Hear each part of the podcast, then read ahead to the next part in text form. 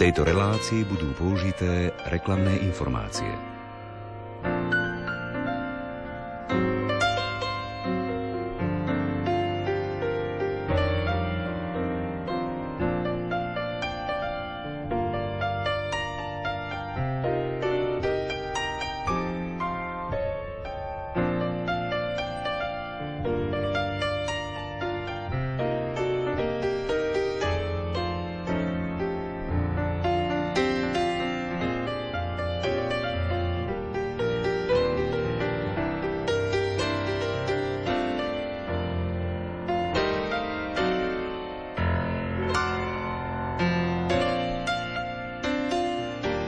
Je o Bohu jasné.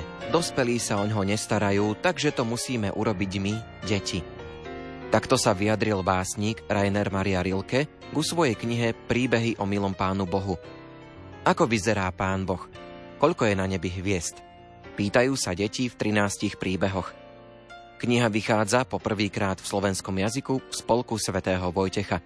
Bližšie ju predstavíme v nasledujúcich minútach – Literárnu kaviareň vysielajú hudobná dramaturgička Diana Rauchová, majster zvuku Marek Grimovci a redaktor Ondrej Rosík. Želáme nerušené počúvanie.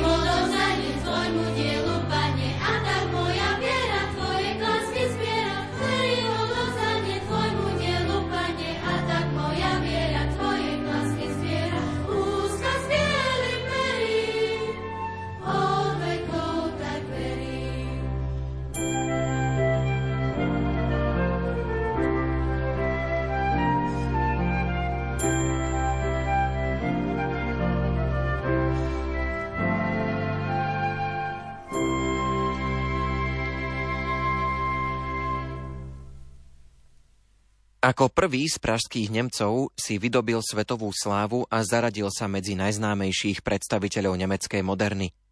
Rainer Maria Rilke sa v roku 1875 narodil na Jindřišskej ulici v Prahe. Jeho otec Josef pracoval ako inšpektor na železničných dráhach a matka Sofie pochádzala zo zámožnej pražskej rodiny. Práve vzťah s matkou ovplyvnil nielen básnikov vzťah k Bohu, ale aj jeho životné cesty – hoci bol pokrstený i vychovávaný ako katolík a v detstve navštevoval piaristickú obecnú školu, práve pre bigotnosť matky sa od kresťanstva dištancoval. V známom liste švédskej spisovateľke Ellen Kajovej v roku 1903 napísal Vo vojenskej škole som sa po úzkostlivých, dlhých zápasoch vzdal svojej prudkej katolíckej synovskej zbožnosti. Oslobodil som sa od nej, aby som bol ešte viac, ešte strašnejšie sám ale z vecí, z ich trpezlivého znášania a vytrvalosti sa mi zrodila nová, väčšia a zbožnejšia láska, nejaká viera. Biblia, vrátane Nového zákona, bola pre ňo dôležitá. Čítal ju, ale dôležitejší bol pre ňo starý zákon, napríklad žalmy. Hovorieval, že v žalmoch sa človek úplne spozná. Povedal pre nemecké rádio Deutschlandfunk nemecký teológ Otto Betz, ktorý s vášňou skúmal Rilkeho dielo. Rilke bol podľa jeho slov kritický voči kresťanstvu, jeho dogmám i Ježišovi. Odmietal, aby si kresťanstvo nárokovalo na výlučnosť. Chcel náboženský postoj, ktorý by bol ochotný experimentovať, ktorý by bol otvorený, postavil vás na cestu, aby ste mohli mať skúsenosti v živote a kresťanstvo bolo pre neho príliš netolerantné. Hľadal Boha, ktorý by vstupoval do jeho každodenného života. A hoci sa jeho náboženské predstavy v priebehu života menili, vždy zostal spojený s blízkym a neuchopiteľným Bohom. Viac mi už povedala šéf-redaktorka vydavateľstva Spolku svätého Vojtecha Martina Grochálová. Rainer Maria Rilke je svetoznámy básnik z prelomu 19. a 20. storočia a vieme, že patrí medzi najvýznamnejších predstaviteľov moderny. Je to nemecký píšuci básnik, lebo sa narodil v nemeckej rodine, ale vlastne si ho takýmto spôsobom privlastňujú aj Rakúšania, aj Nemci, lebo ho považujú za svojho básnika. Venoval sa predovšetkým poézii, napísal aj niekoľko prós, ktoré sú menej známe a práve jedna z nich vychádza momentálne aj v spolku svätého Vojtecha. Vieme povedať niečo o tom, ako tá kniha vznikla, lebo aj o tom sa píše a hovorí? Táto próza, príbehy o milom pánu Bohu, vznikla v jeho ranom období tvorenia, mal približne 25 rokov podľa toho, čo sa zachovalo, 13 príbehov napísal v priebehu 7 po sebe idúcich nocí a dokonca sa pasoval do takej analógie, že to bolo rovnako 7 dní, za ktorých pán Boh stvoril svet. Nachádzame v tejto próze niektoré autobiografické prvky, napríklad niektoré zážitky z jeho detstva, ale aj jeho vzťah s jednou ženou, ktorá sa objavuje v poslednom príbehu. Komu sú tieto príbehy určené? Sú určené skôr pre deti alebo pre dospelých? Povedala by som, že pre oboch. Autor to aj viackrát opakuje, že tieto príbehy, hoci ich rozpráva dospelým, chce, aby boli prerozprávané deťom. Z takého hľadiska vonkajšieho by sme mohli povedať, že v tých príbehoch sú dve línie. Jedna, ktorej rozumejú deti a druhá, ktorej rozumejú dospelí. Preto sa netreba obávať, že niečomu deti nebudú rozumieť, ale je pravda, že sú napísané náročnejším štýlom, ako keby sme ich prirovnali napríklad k malému princovi, tak malý princ je určite pre deti zrozumiteľnejšie ako tieto príbehy o milom pánu Bohu ale nachádzame tam naozaj veľmi krásne obrazy, prirovnania a scény plné fantázie, ktoré určite budú deťom blízke. Možno by riešením mohlo byť také spoločné čítanie tejto knižky rodičov s deťmi. Určite áno, pretože si môžu tieto veci potom aj navzájom vysvetliť, pýtať sa. Tiež tam deti kladú rôzne otázky, napríklad, či vie pán Boh po čínsky. Môže to viesť naozaj k veľmi peknému dialogu medzi dieťaťom a rodičom. A veľmi tomu napomáhajú aj ilustrácie, pretože aj tie sú urobené ako keby v dvoch líniách. Jedna je taká abstraktnejšia a druhá je práve určená deťom.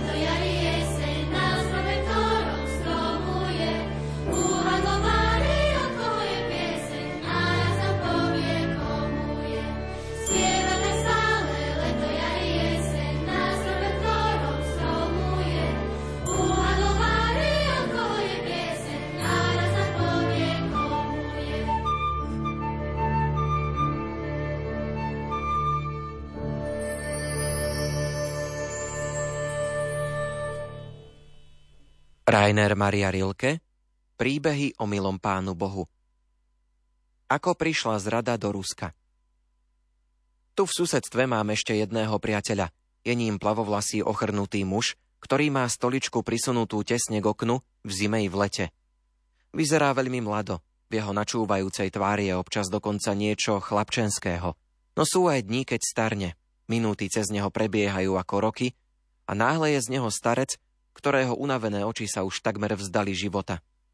Poznáme sa už dlho. Najprv sme sa vždy len pozerali jeden na druhého, neskôr sme sa začali podvedome usmievať, asi rok sme sa zdravili a už kto vie, odkedy si rozprávame to či ono, len tak, ako to práve príde. Dobrý deň, zvolal, keď som išiel okolo a jeho okno bolo ešte otvorené do bohatej a tichej jesene. Dlho som vás nevidel.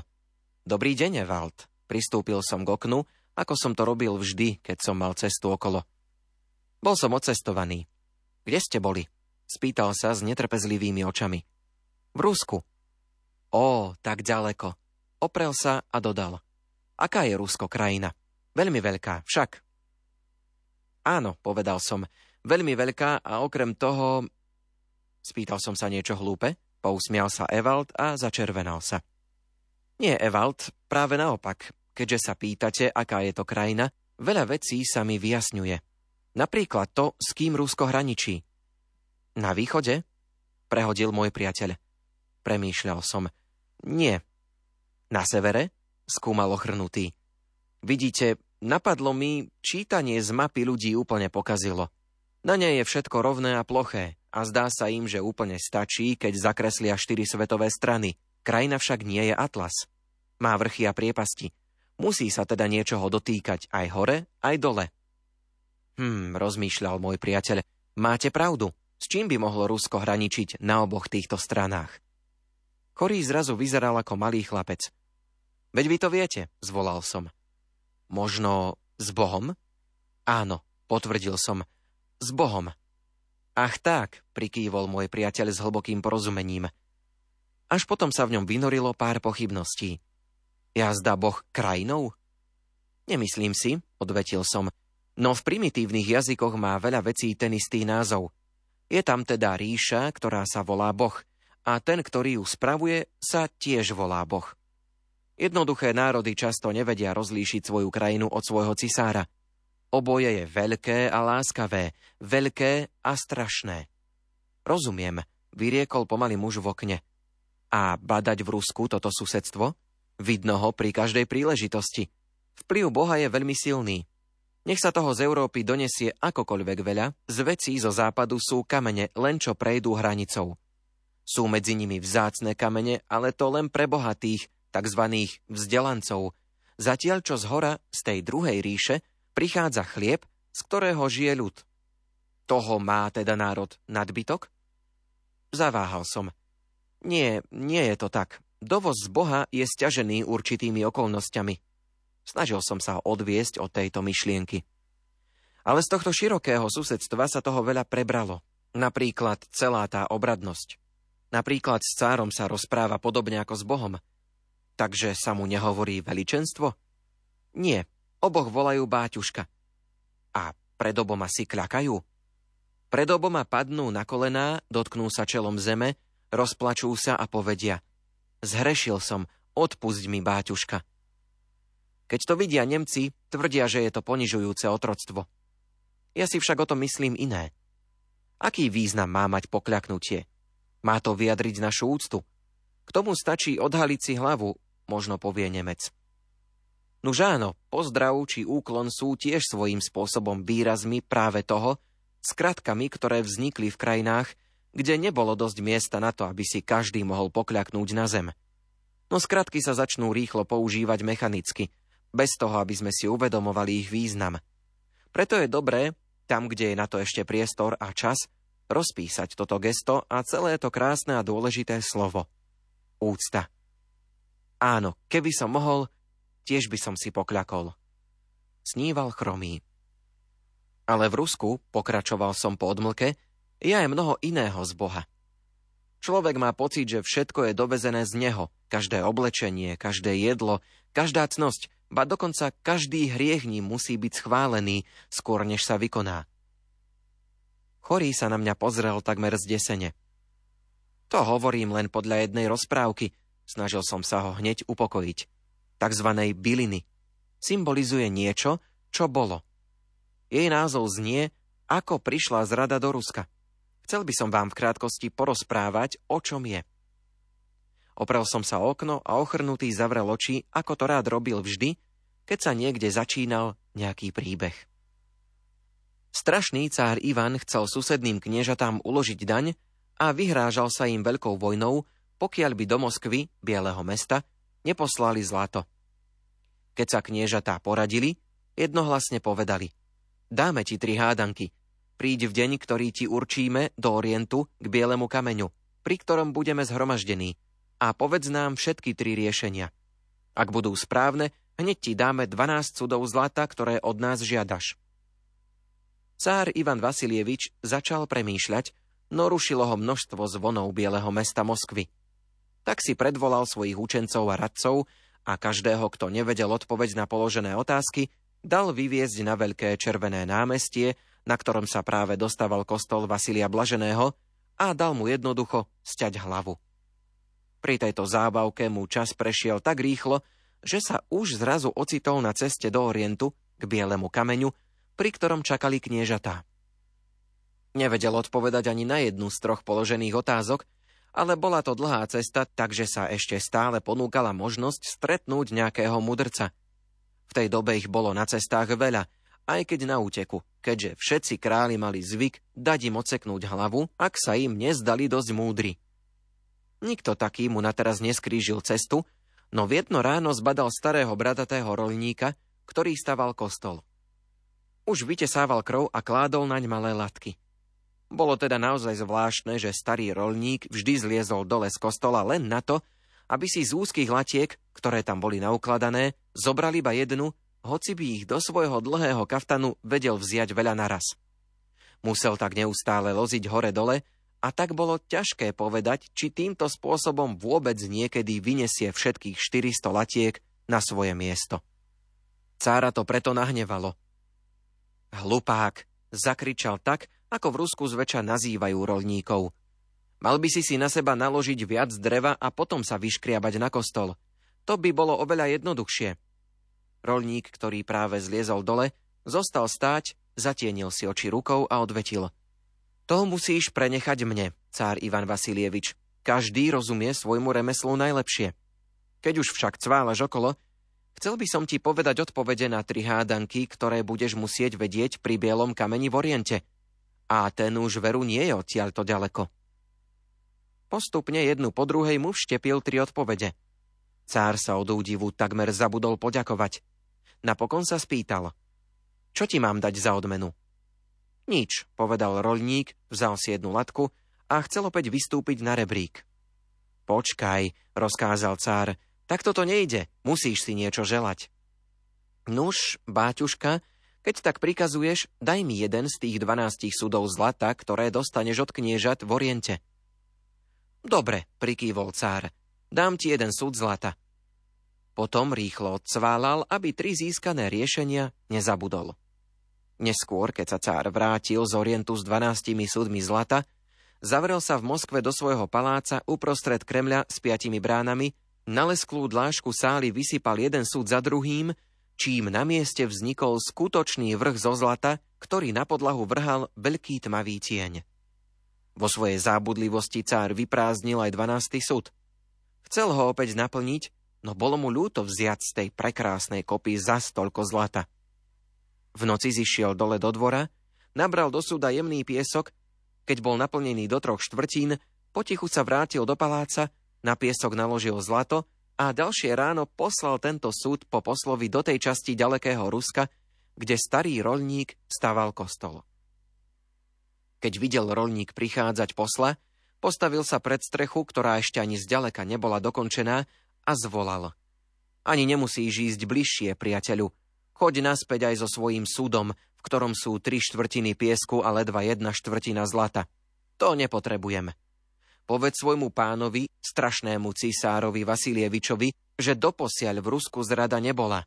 No ak by zistil, že sa na nejakého človeka nedá spolahnúť, je si sám na vine, pretože teraz ukázal, ako sa zrádza. Po stáročia si v celom Rusku jeho príklad nájde mnoho napodobňovateľov. Ja to zlato nepotrebujem. Viem žiť bez neho. Neočakával som od neho zlato, ale pravdu a spravodlivosť. No, sklamal ma.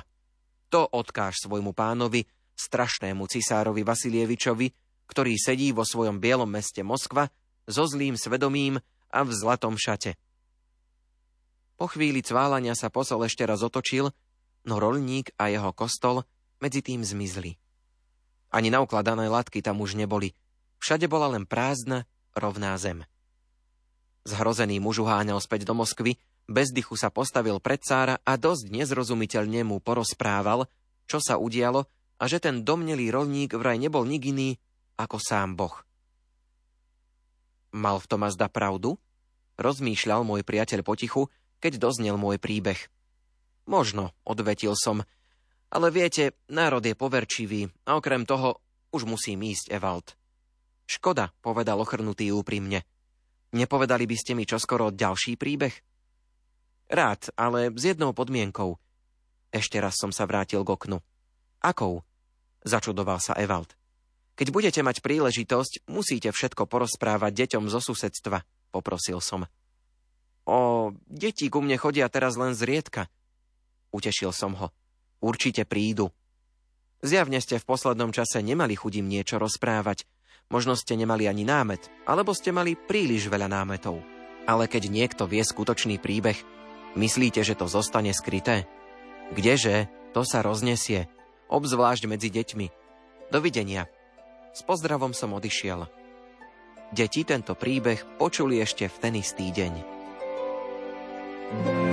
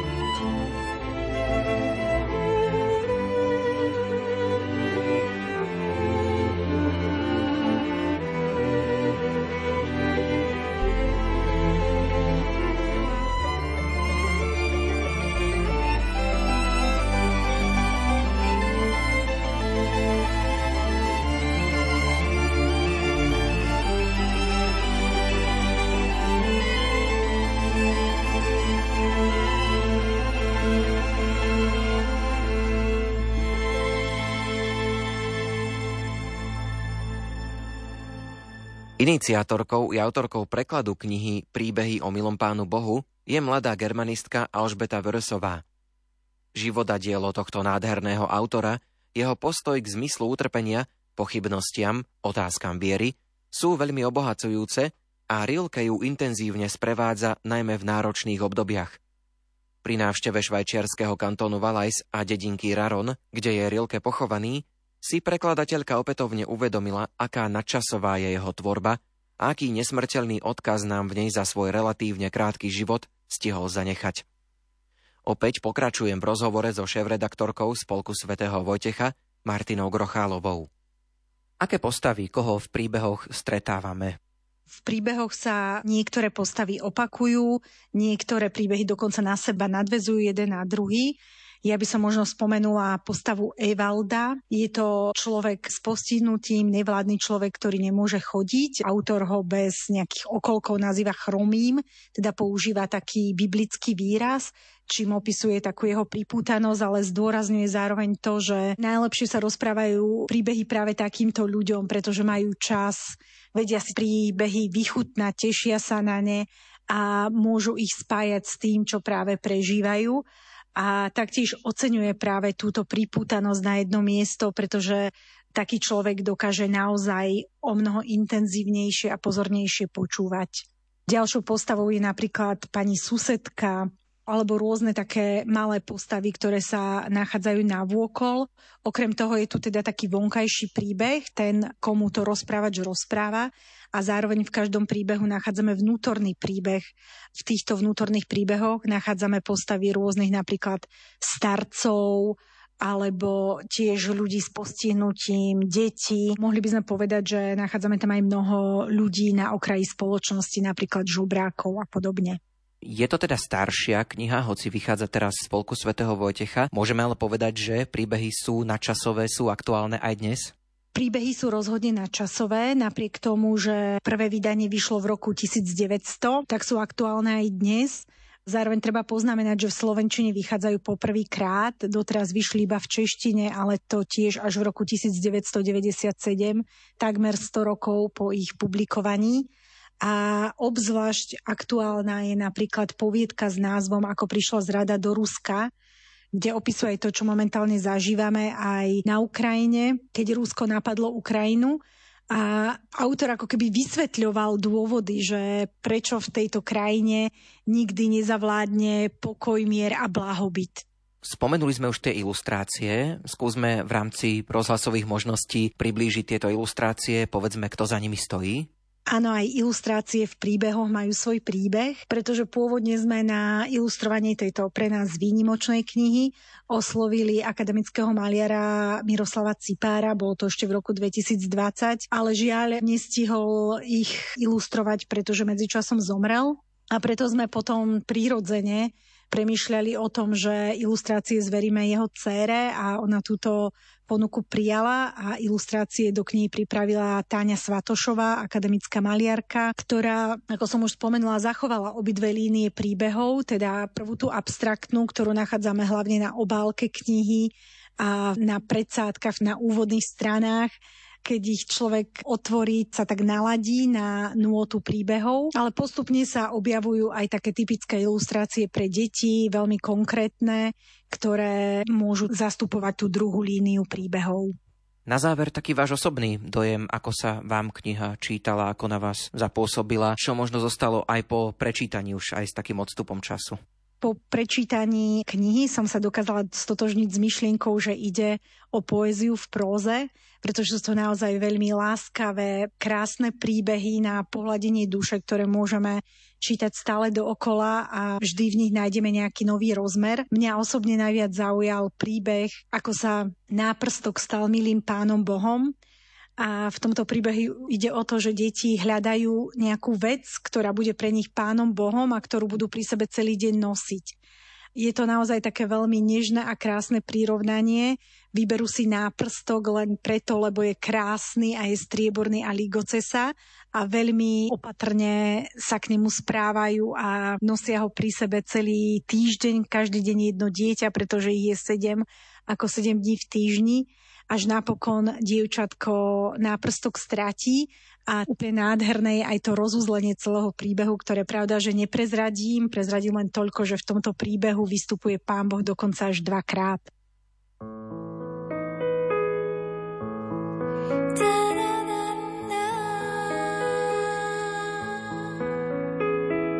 Hovoria mi týždeň, to sú moje deti, sedem milých detí krásnych ako kvet, volajú tie deti, anielici svetí, kto ich raz len stretol, to teší svet.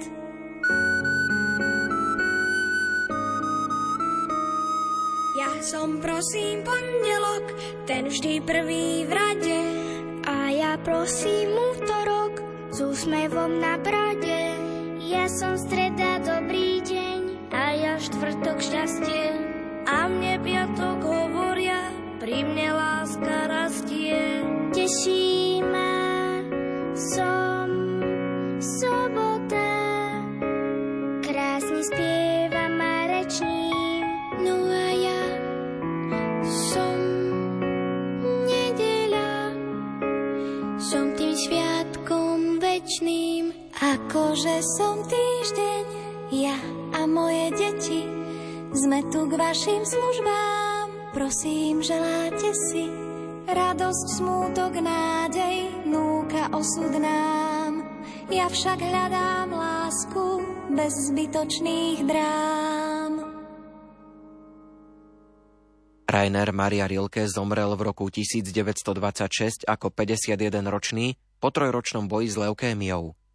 Rilkeho poéziu prekladali do slovenčiny Karol Strmeň, Miroslav Válek a Milan Richter – No netreba zabúdať ani na Pavla Gašparoviča Hlbinu, ktorého preklady vychádzali v pútniku Svetovojtežskom. Prozaické texty vyšli v Slovenčine v preklade Perly Bžochovej a Ladislava Šimona. Knihu Príbehy o milom pánu Bohu si môžete kúpiť napríklad v internetovom obchode Spolku svätého Vojtecha. Literárnu kaviareň odvysielali hudobná dramaturgička Diana Rauchová, majster zvuku Marek Rimóci a redaktor Ondrej Rosík. Do počutia.